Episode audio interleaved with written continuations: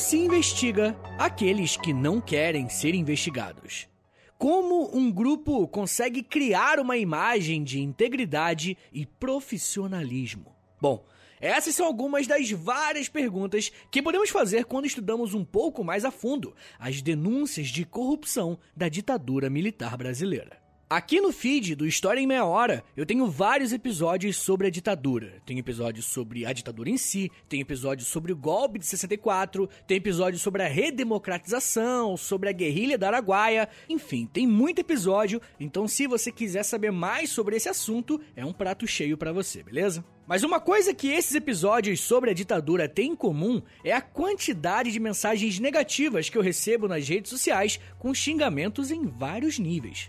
Ao invés de só falar que não me importa ou algo assim, podemos pensar o seguinte: por que, que esse tema em específico mexe tanto com o brasileiro? Aliás, com um grupo específico do Brasil, né? Qual é a memória da ditadura que faz muita gente achar que foi um período de glórias e prosperidade? Para me ajudar a pensar em tudo isso, vamos precisar falar sobre a corrupção nesse período. E eu não tô fazendo isso para provocar ou algo assim. Tanto que quem me conhece sabe que eu sempre uso fontes e autores confiáveis. E eu tenho certeza que quando estudarmos sobre esse tema, além de muitas ofensas, eu vou conseguir também trazer um monte de características da história do próprio Brasil em geral.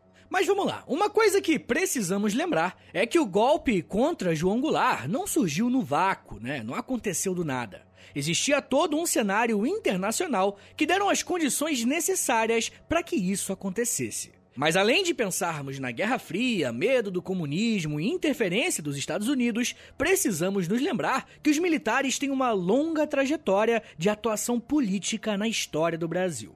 Provavelmente, a primeira vez que o exército foi um tema importante para a política interna tenha sido na Guerra do Paraguai, quando o Império Brasileiro lutou contra as tropas de Solano Lopes.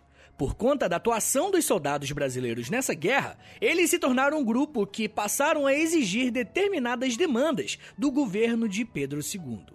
Um outro momento em que o exército foi crucial e mudou os rumos da nossa história foi no golpe que o imperador sofreu de um de seus aliados, o Deodoro, o Marechal Deodoro da Fonseca. Nós conhecemos esse evento como a Proclamação da República, e nós não lembramos tanto disso, mas esse processo foi liderado tanto pelos republicanos quanto pelos militares. Depois de tirar a família real do governo, os dois primeiros presidentes dessa nova república foram militares. O próprio Deodoro da Fonseca, que deu o golpe, e depois dele, o Floriano Peixoto. Alguns cientistas políticos afirmam que os primeiros governos militares do Brasil já foram uma espécie de ditadura. Mas isso é um tema que eu quero deixar para depois. Se você quiser que eu faça um episódio sobre isso, sobre a República da Espada, manda, deixa um comentário, faz o seguinte, deixa um comentário na última foto lá do Instagram do História Meia Hora, demorou? Bem, mesmo após um civil assumir a presidência do Brasil, os militares foram usados em diversos casos para reprimirem revoltas populares que começaram a se levantar contra a República. Talvez um dos casos mais famosos seja a Guerra de Canudos, onde o exército foi convocado com o objetivo de exterminar toda uma população que simplesmente reivindicava terras e melhores condições de vida. E se formos avançar alguns anos na nossa história, vemos que os militares tiveram um papel central na ditadura de Getúlio Vargas. O Estado Novo é considerado uma ditadura civil, mas sem o apoio e o aparato militar, Vargas não conseguiria se manter no poder por tanto tempo, e sem nenhuma tentativa de golpe contra ele que levasse algum risco real. Se sairmos um pouco da política e formos falar da população como um todo, as Forças Armadas sempre foram vistas como uma oportunidade para aquelas pessoas com menos condições sociais. Infelizmente, o nosso país é tão pobre que quando uma instituição oferece um teto para dormir e mais de uma refeição por dia para os jovens, essa se torna uma ótima opção para aqueles que provavelmente não teriam mesmo se fossem buscar trabalho ou depender dos estudos. Um outro elemento militar que é muito prestigiado, pelo menos por parte da população, é o sistema de educação. Tanto as carreiras superiores como a Academia Militar das Agulhas Negras, a AMAN, que foi fundada ainda no século XVIII, como o Instituto Tecnológico de Aeronáutica, o ITA, que é uma referência nacional no que se refere ao ensino das engenharias e é conhecido como um dos vestibulares mais difíceis do país. Quando pensamos no ensino básico, seja em escolas civis ou militares, disciplinas de moral e cívica ajudaram a construir uma ideia de que o meio militar é moralmente superior aos civis. E a gente vai ver aqui hoje que a realidade não é bem por aí. Ao longo desse breve panorama sobre a história dos militares, fica muito claro como os principais eventos que envolvem a história do Brasil têm militar envolvido. Além disso, o historiador José Murilo de Carvalho analisou um termo que foi muito usado pelos soldados ao longo do século XIX e XX. O termo é soldado cidadão. De acordo com o historiador, os soldados se sentiam desprezados pela sociedade, eram cidadãos de segunda classe. Mas, por outro lado, recebiam instruções nas academias militares de que eles eram, abre aspas, o cidadão armado, importante cooperador do progresso. Fecha aspas. Foi com esse tipo de mentalidade que os militares se envolveram pouco a pouco em cada investida e em cada brecha que a política dava para conseguirem mais prestígios e espaço dentro da sociedade brasileira.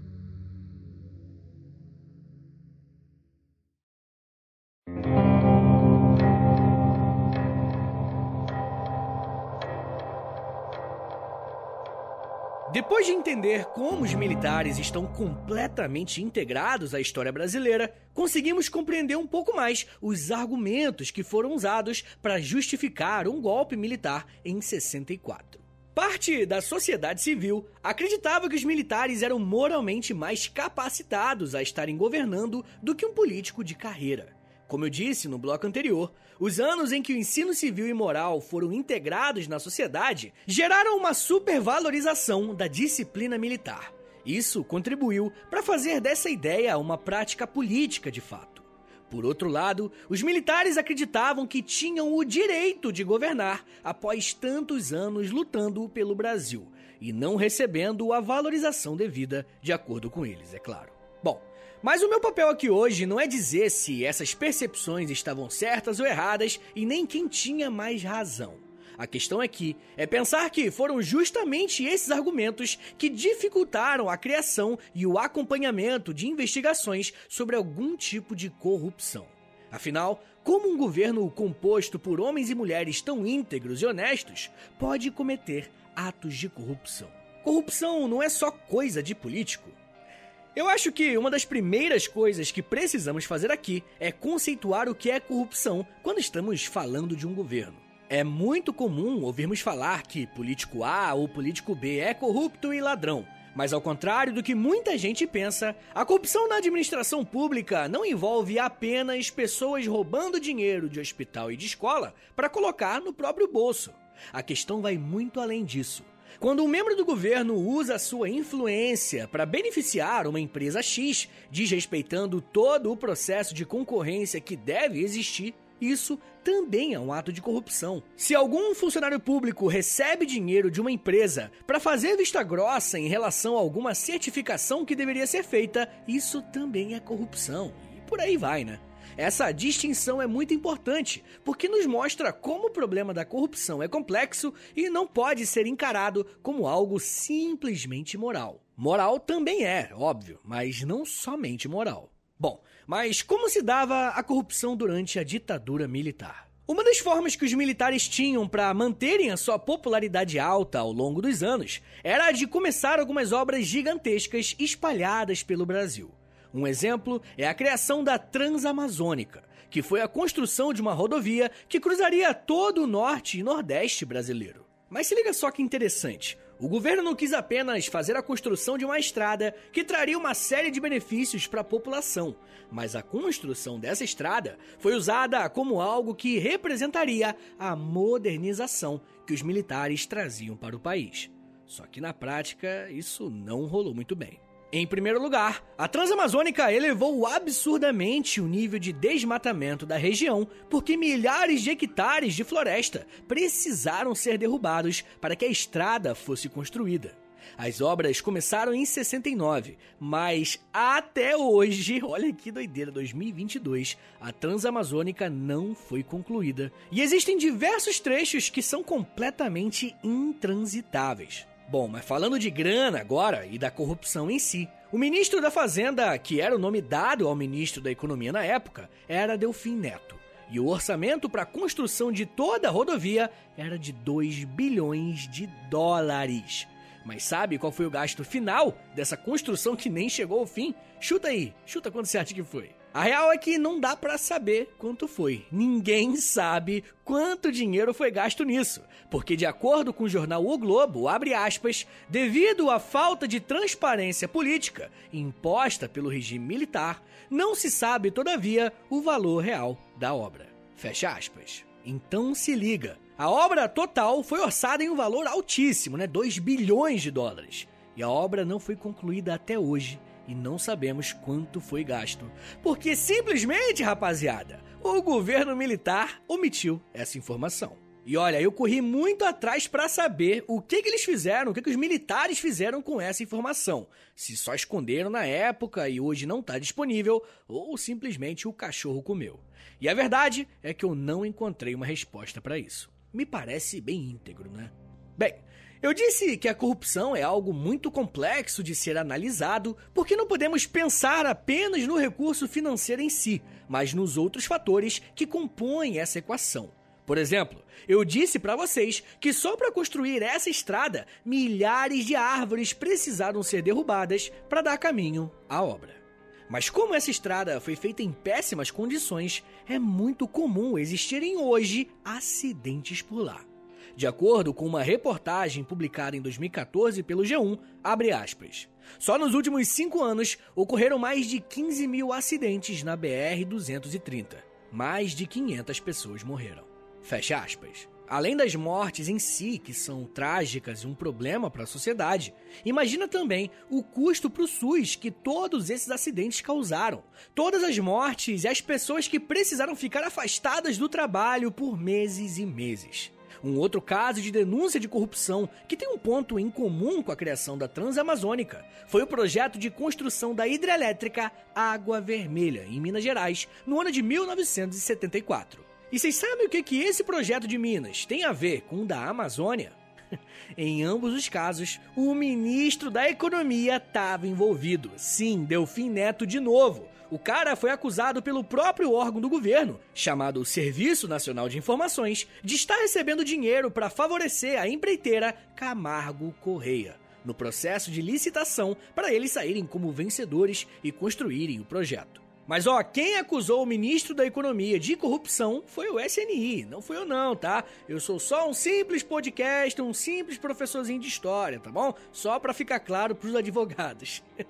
Mas falando sério agora, gente, quando uma empresa vence uma licitação, ela passa a receber dinheiro do próprio governo para executar o projeto. E isso significa receber uma quantia muito alta pelo seu serviço. E as portas do governo se abrirão para você, né? Possibilitando a execução de novos trabalhos futuros. O que eu quero dizer é que uma licitação desse nível não é um freela, um jobzinho que você faz na sexta noite. Não, é uma parada bem grande. Delfim Neto ainda está vivo e ele rebate todas essas acusações. De acordo com o ex-ministro, esse tipo de denúncia é fruto de uma disputa que vem de dentro do governo militar. O mesmo diz que nunca esteve presente em nenhum caso de corrupção e que nada pode ser provado. De qualquer forma, o que sabemos é que a construtora Camargo Correia venceu a licitação e, além de construir a hidrelétrica, esteve envolvida em outras obras contratadas pelo governo militar. Esse caso do Delfim Neto e da construtora Camargo Correia é um ótimo exemplo de como funcionavam alguns esquemas de corrupção durante os 21 anos de governo militar e também ultimamente, em alguns casos que vemos surgirem nas últimas décadas envolvendo o governo e empreiteiras famosas. Eu ainda vou falar mais sobre os casos de corrupção envolvendo os militares, mas me dá só um minutinho que daqui a pouco a gente volta e eu falo um pouco mais sobre empreiteiras, tortura, Paraguai, dopes e jogo do bicho. Segura aí, que é um minutinho só.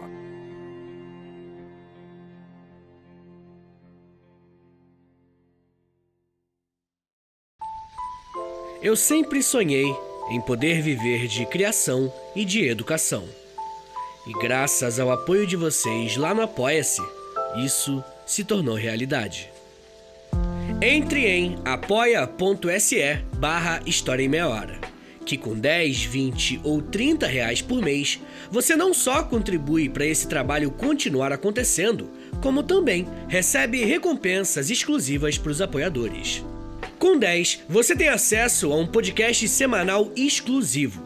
Eu me aprofundo em um tema de um dos episódios da semana e envio diretamente para o seu e-mail através do Apoia-se. Já tem mais de 70 episódios por lá e você vai receber acesso a todos eles. Além do podcast exclusivo, com 20 reais, você também recebe acesso ao nosso Clube do Livro. Todo mês nós lemos um livro sobre história e conversamos no grupo do Telegram. E depois de 30 dias, fazemos uma call no Zoom para compartilharmos as nossas impressões. E com 30, além das recompensas anteriores, eu te adiciono no meu Amigos Próximos no Instagram, onde publico conteúdos diários com curiosidades históricas, tanto no arroba História em Meia Hora, quanto no arroba Prof. Vitor Soares. E se você tiver alguma dúvida sobre o apoio, é só entrar em contato comigo pelo e-mail historiaemmeiahora.gmail.com apoia.se barra História em Meia Hora. É apoia.se barra História em Meia Hora. Valeu, gente!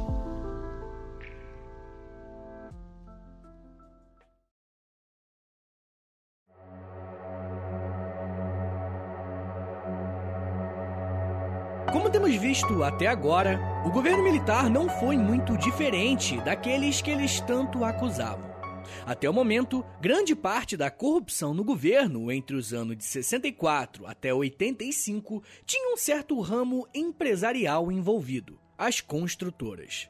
Como parte do projeto político dos militares consistia em uma construção de um Brasil mais moderno, diversas obras gigantescas foram iniciadas, gerando uma demanda de toda uma indústria de base que se formou no Brasil.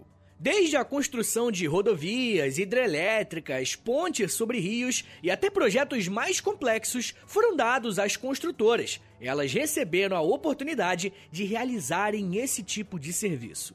E olha só que interessante os dados que o historiador Pedro Henrique Pedreira Campos compilou, Entre 1968 e 1977, vê-se um ciclo de crescimento da demanda com o acúmulo de capital constante por parte das empresas, através da compra de máquinas, tratores, equipamentos, instalações, etc.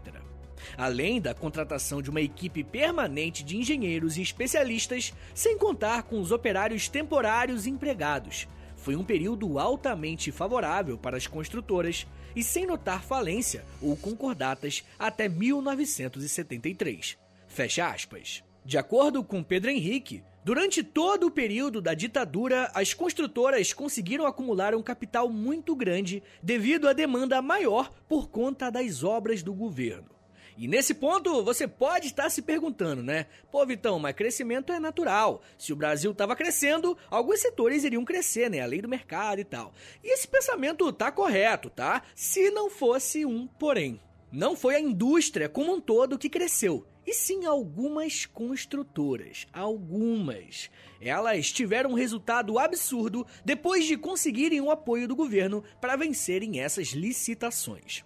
Para vocês terem uma ideia, de acordo com os dados da revista O Empreiteiro, que o historiador Pedro Henrique compilou, a construtora Andrade Gutierrez era a 11 maior empresa do setor em 1971.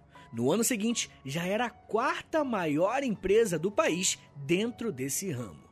Nos anos seguintes, eles subiram só no ranking, tá? Um outro caso, inclusive muito simbólico, é da clássica Odebrecht, que em 1971 era a 19 empresa listada entre as maiores construtoras do Brasil.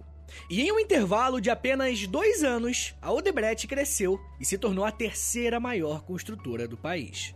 Se analisarmos todos os dados que temos disponíveis, não foram todas as empreiteiras que tiveram acesso igualitário às obras do governo, fazendo com que todo o setor crescesse de maneira uniforme. Apenas algumas empresas conseguiram esse fato, E como consequência, todas essas empresas que demonstraram um crescimento tão rápido e acima do normal receberam investigações do Ministério Público sob acusação de corrupção. E agora pega o lápis aí e anota, tá? Que as principais construtoras que se envolveram com os governos militares foram a Odebrecht, Camargo Correia, Mendes Júnior, Andrade Gutierrez e C.R. Almeida. E eu não tô alegando nada, tá bom? Fica aí pro Ministério Público, pra polícia, sei lá quem que vai investigar isso daí, tá ligado? Eu tô só falando fatos históricos que estão publicamente divulgados, tá? Meus advogados entrarão em contato. Tô brincando, vamos lá. Eu vou citar mais uma vez o trabalho do Pedro Henrique, porque ele é muito didático e nessa frase ele cita uma das empreiteiras, mas o exemplo cabe em quase todas elas. Ele diz o seguinte, abre aspas. Após o governo Médici, a Odebrecht, com a sua atuação junto aos militares presentes na Petrobras, arrematou dois contratos que alteraram significativamente o seu porte, fazendo seu faturamento triplicar em um ano. Fecha aspas. O que estamos vendo aqui, gente, é o governo militar favorecer um pequeno grupo de empresários que, tendo contratos com o governo, aumentariam seus lucros de uma forma absurda. E é nesse momento que a gente se pergunta, né? O que, que os militares ganhariam com isso? Bom, para além de qualquer eventual benefício financeiro que eles tivessem, contar com o apoio de uma elite econômica era fundamental para se manterem no poder, principalmente em um país que lutava para conseguir os seus direitos democráticos de volta. Ah, e ainda nessa relação do governo com as construtoras, tem uma coisa que é bem importante de explicar. Durante esse período, o governo militar fechou o Congresso Nacional algumas vezes, tá? Na prática, os deputados não tinham nenhuma força política ou autonomia para administrar o orçamento. Sabe o que isso quer dizer? Que todas as denúncias de corrupção que surgiram envolvendo as construtoras foram relacionadas a algum ministério do governo como por exemplo o Ministério da Economia, no caso do Delfim Neto, que já citamos aqui. E também teve o caso do Ministério do Desenvolvimento, responsável pela execução dessas obras maiores e mais complexas. Seguindo o mesmo exemplo dos dados incompletos das obras da Transamazônica, eu não tenho informações de quanto cada empreiteira recebeu do governo para executar essas obras. A única forma que os historiadores e pesquisadores têm de levantar algumas hipóteses e investigarem tudo isso é cruzarem os dados que aparentemente não mostram informações sensíveis, como por exemplo, o estudo que apresentei para vocês do ranking das empresas de acordo com uma revista especializada no setor. Quando falamos de um governo ditatorial que tem a chave do cofre dos arquivos, infelizmente, essa é a única forma de estudar um pouco sobre isso.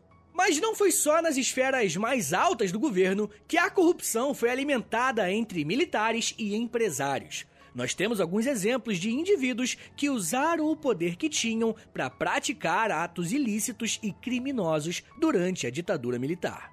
Talvez você já tenha ouvido falar do nome Sérgio Paranhos Fleury. E caso seja novidade para você, esse nome é bem popular em São Paulo, porque se trata de um dos delegados do DOPS, o Departamento de Ordem Política e Social, sistema de repressão usado pela ditadura. Além de ser um notório torturador de pessoas que eram classificadas como comunistas ou ameaças, Fleury usava o seu cargo e poder em São Paulo para atuar como um dos líderes de grupos de extermínio. Ele costumava dizer que, para cada policial morto, 10 bandidos deveriam morrer.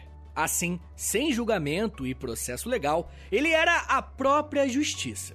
De acordo com o Ministério Público, ele ainda usava o sistema do governo para proteger traficantes que tinham relações com ele e perseguir quadrilhas adversárias. E se não bastasse isso, quando um desses traficantes aliados ao Fleury foi preso, estava com ele uma caderneta onde detalhava os valores que os traficantes pagavam aos detetives, delegados e comissários pela proteção. Durante a segunda metade da década de 70, Fleury ficou sob investigações, mas nunca pagou pelos seus crimes porque faleceu em 79.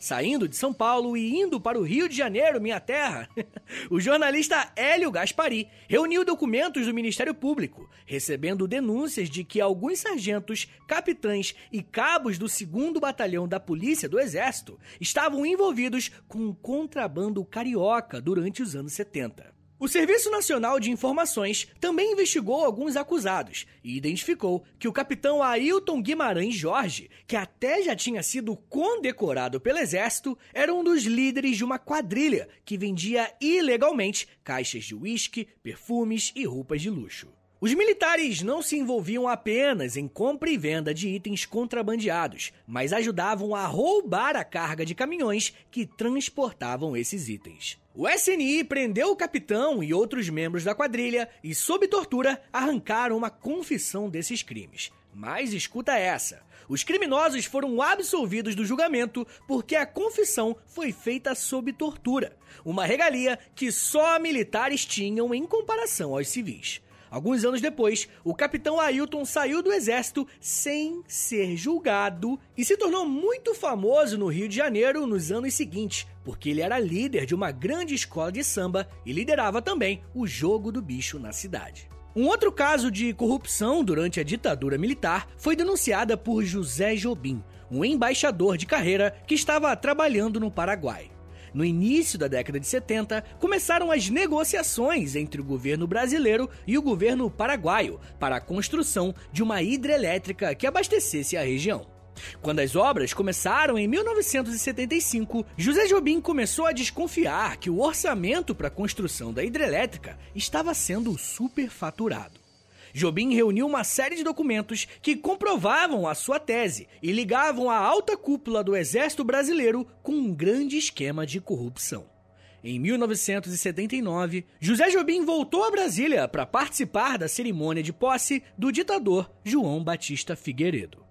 Nessa oportunidade, ele comentou com alguns colegas que estava escrevendo um livro sobre justamente o superfaturamento da construção da hidrelétrica de Itaipu, a partir dos documentos que ele tinha em mãos. Depois de alguns dias em Brasília, ele voltou para sua casa no Rio de Janeiro e foi se encontrar com um amigo para almoçar. José Jobim nunca chegou ao seu destino. Em março de 1979, seu carro foi encontrado em uma ribanceira e ele estava enforcado em uma árvore, a alguns metros dali. O primeiro atestado de óbito afirmou que Jobim se suicidou, mas algumas coisas estavam muito estranhas, como por exemplo, os seus pés estavam tocando o chão. A verdade é que José Jobim estava certo sobre o superfaturamento da hidrelétrica, e o custo total da obra foi 10 vezes o orçado, totalizando 30 bilhões de dólares. Jobim foi sequestrado pelo governo e torturado. O seu suicídio claramente foi forjado. Apenas em 2017, como consequência da Comissão Nacional da Verdade, a certidão de óbito de Jobim foi refeita pelo governo dizendo o seguinte, aspas, O falecimento ocorreu no dia 24 de março de 1979, na cidade do Rio de Janeiro em razão da morte não natural, violenta, causada pelo Estado brasileiro no contexto da perseguição sistemática e generalizada à população identificada como opositora política ao regime ditatorial de 1964 a 1985.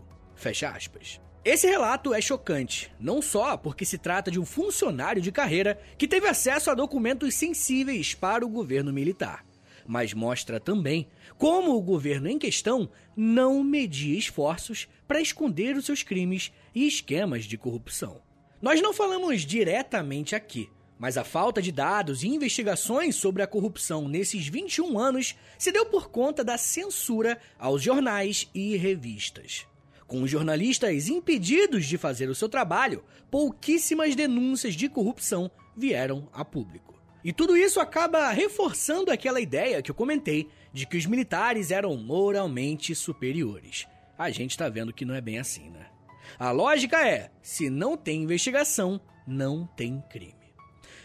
Mesmo assim, esses casos que eu citei para vocês não foram isolados, tá? Existiram muitas outras denúncias de deputados que receberam ajuda do governo para fugir da falência, ministros que enriqueceram com informações privilegiadas e funcionários do governo que esbanjavam milhares de reais em hotéis e fazendas de luxo enquanto não compareciam ao trabalho. Enfim, gente, eu espero que tenha ficado claro que, assim como qualquer outro governo civil, existiu corrupção no governo militar. A diferença é que esse governo tinha armas e tanques de guerra nas mãos. Então ele conseguiu forçar a sociedade a não falar sobre esses crimes. Ele pôde fechar jornais e impedir que as investigações fossem feitas. Ele pôde apagar ainda arquivos para que nós historiadores nunca mais tenhamos acesso ao que foi feito. E é por isso que hoje em dia precisamos lutar para vivermos em uma sociedade democrática onde temos liberdade para investigar, questionar e reunir provas, assim como José Jubim fez, mas sem se preocupar com a segurança dos nossos familiares e temer pela nossa própria vida. Esse é um tema bem delicado e extremamente difícil de ser falado para muita gente, né? Tenho certeza que, como eu falei, né? Minha mãe vai ser lembrada por muito tempo depois desse episódio. Mas eu sempre me agarro àquela famosa frase do historiador Peter Burke. A função do historiador é lembrar a sociedade daquilo que ela quer esquecer.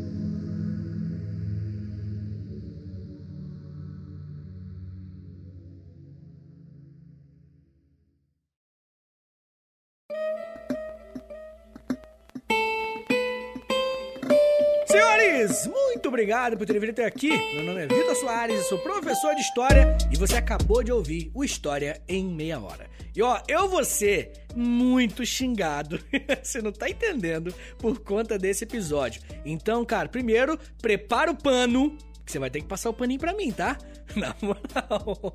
Mas compartilha esse episódio aí, quebra esse galho que deu muito trabalho de fazer. Compartilha no Instagram, marca lá nos stories se você puder. E marca lá, arroba História em Meia Hora. E se você postar no Twitter também, se você quiser, marca lá H30 Podcast. Mas tem a, a melhor forma de você divulgar, na verdade, é você indo naquele seu amigo tá ligado? Aquele amigo seu que você sabe que gosta de história. Chega pra ele e fala: Ô, pô, pô, cara, então, eu sei que você gosta de história. Aqui, ó, recebe aqui esse podcast aqui que ele é bom, gostei. Eu acho que você vai gostar. Quando o amigo indica, gente, vocês não tem noção. A chance da pessoa virar ouvinte é muito maior, tá bom? Dá essa moralzinha. E ó, uma outra coisa muito importante é que a melhor forma de você apoiar o História em Meia Hora é lá no Apoia-se. Não esquece, apoia.se barra História em Meia Hora. Quando você assina o Apoia-se lá, você começa a assinar ele lá bonitinho, você recebe acesso a um podcast exclusivo toda semana, tá bom? E é sempre um episódio sobre o tema, tá ligado? Por exemplo, essa semana, por exemplo, é um conteúdo complementar a esse episódio aqui, tá ligado? Onde eu falei um pouquinho sobre algumas pessoas que foram torturadas, inclusive crianças.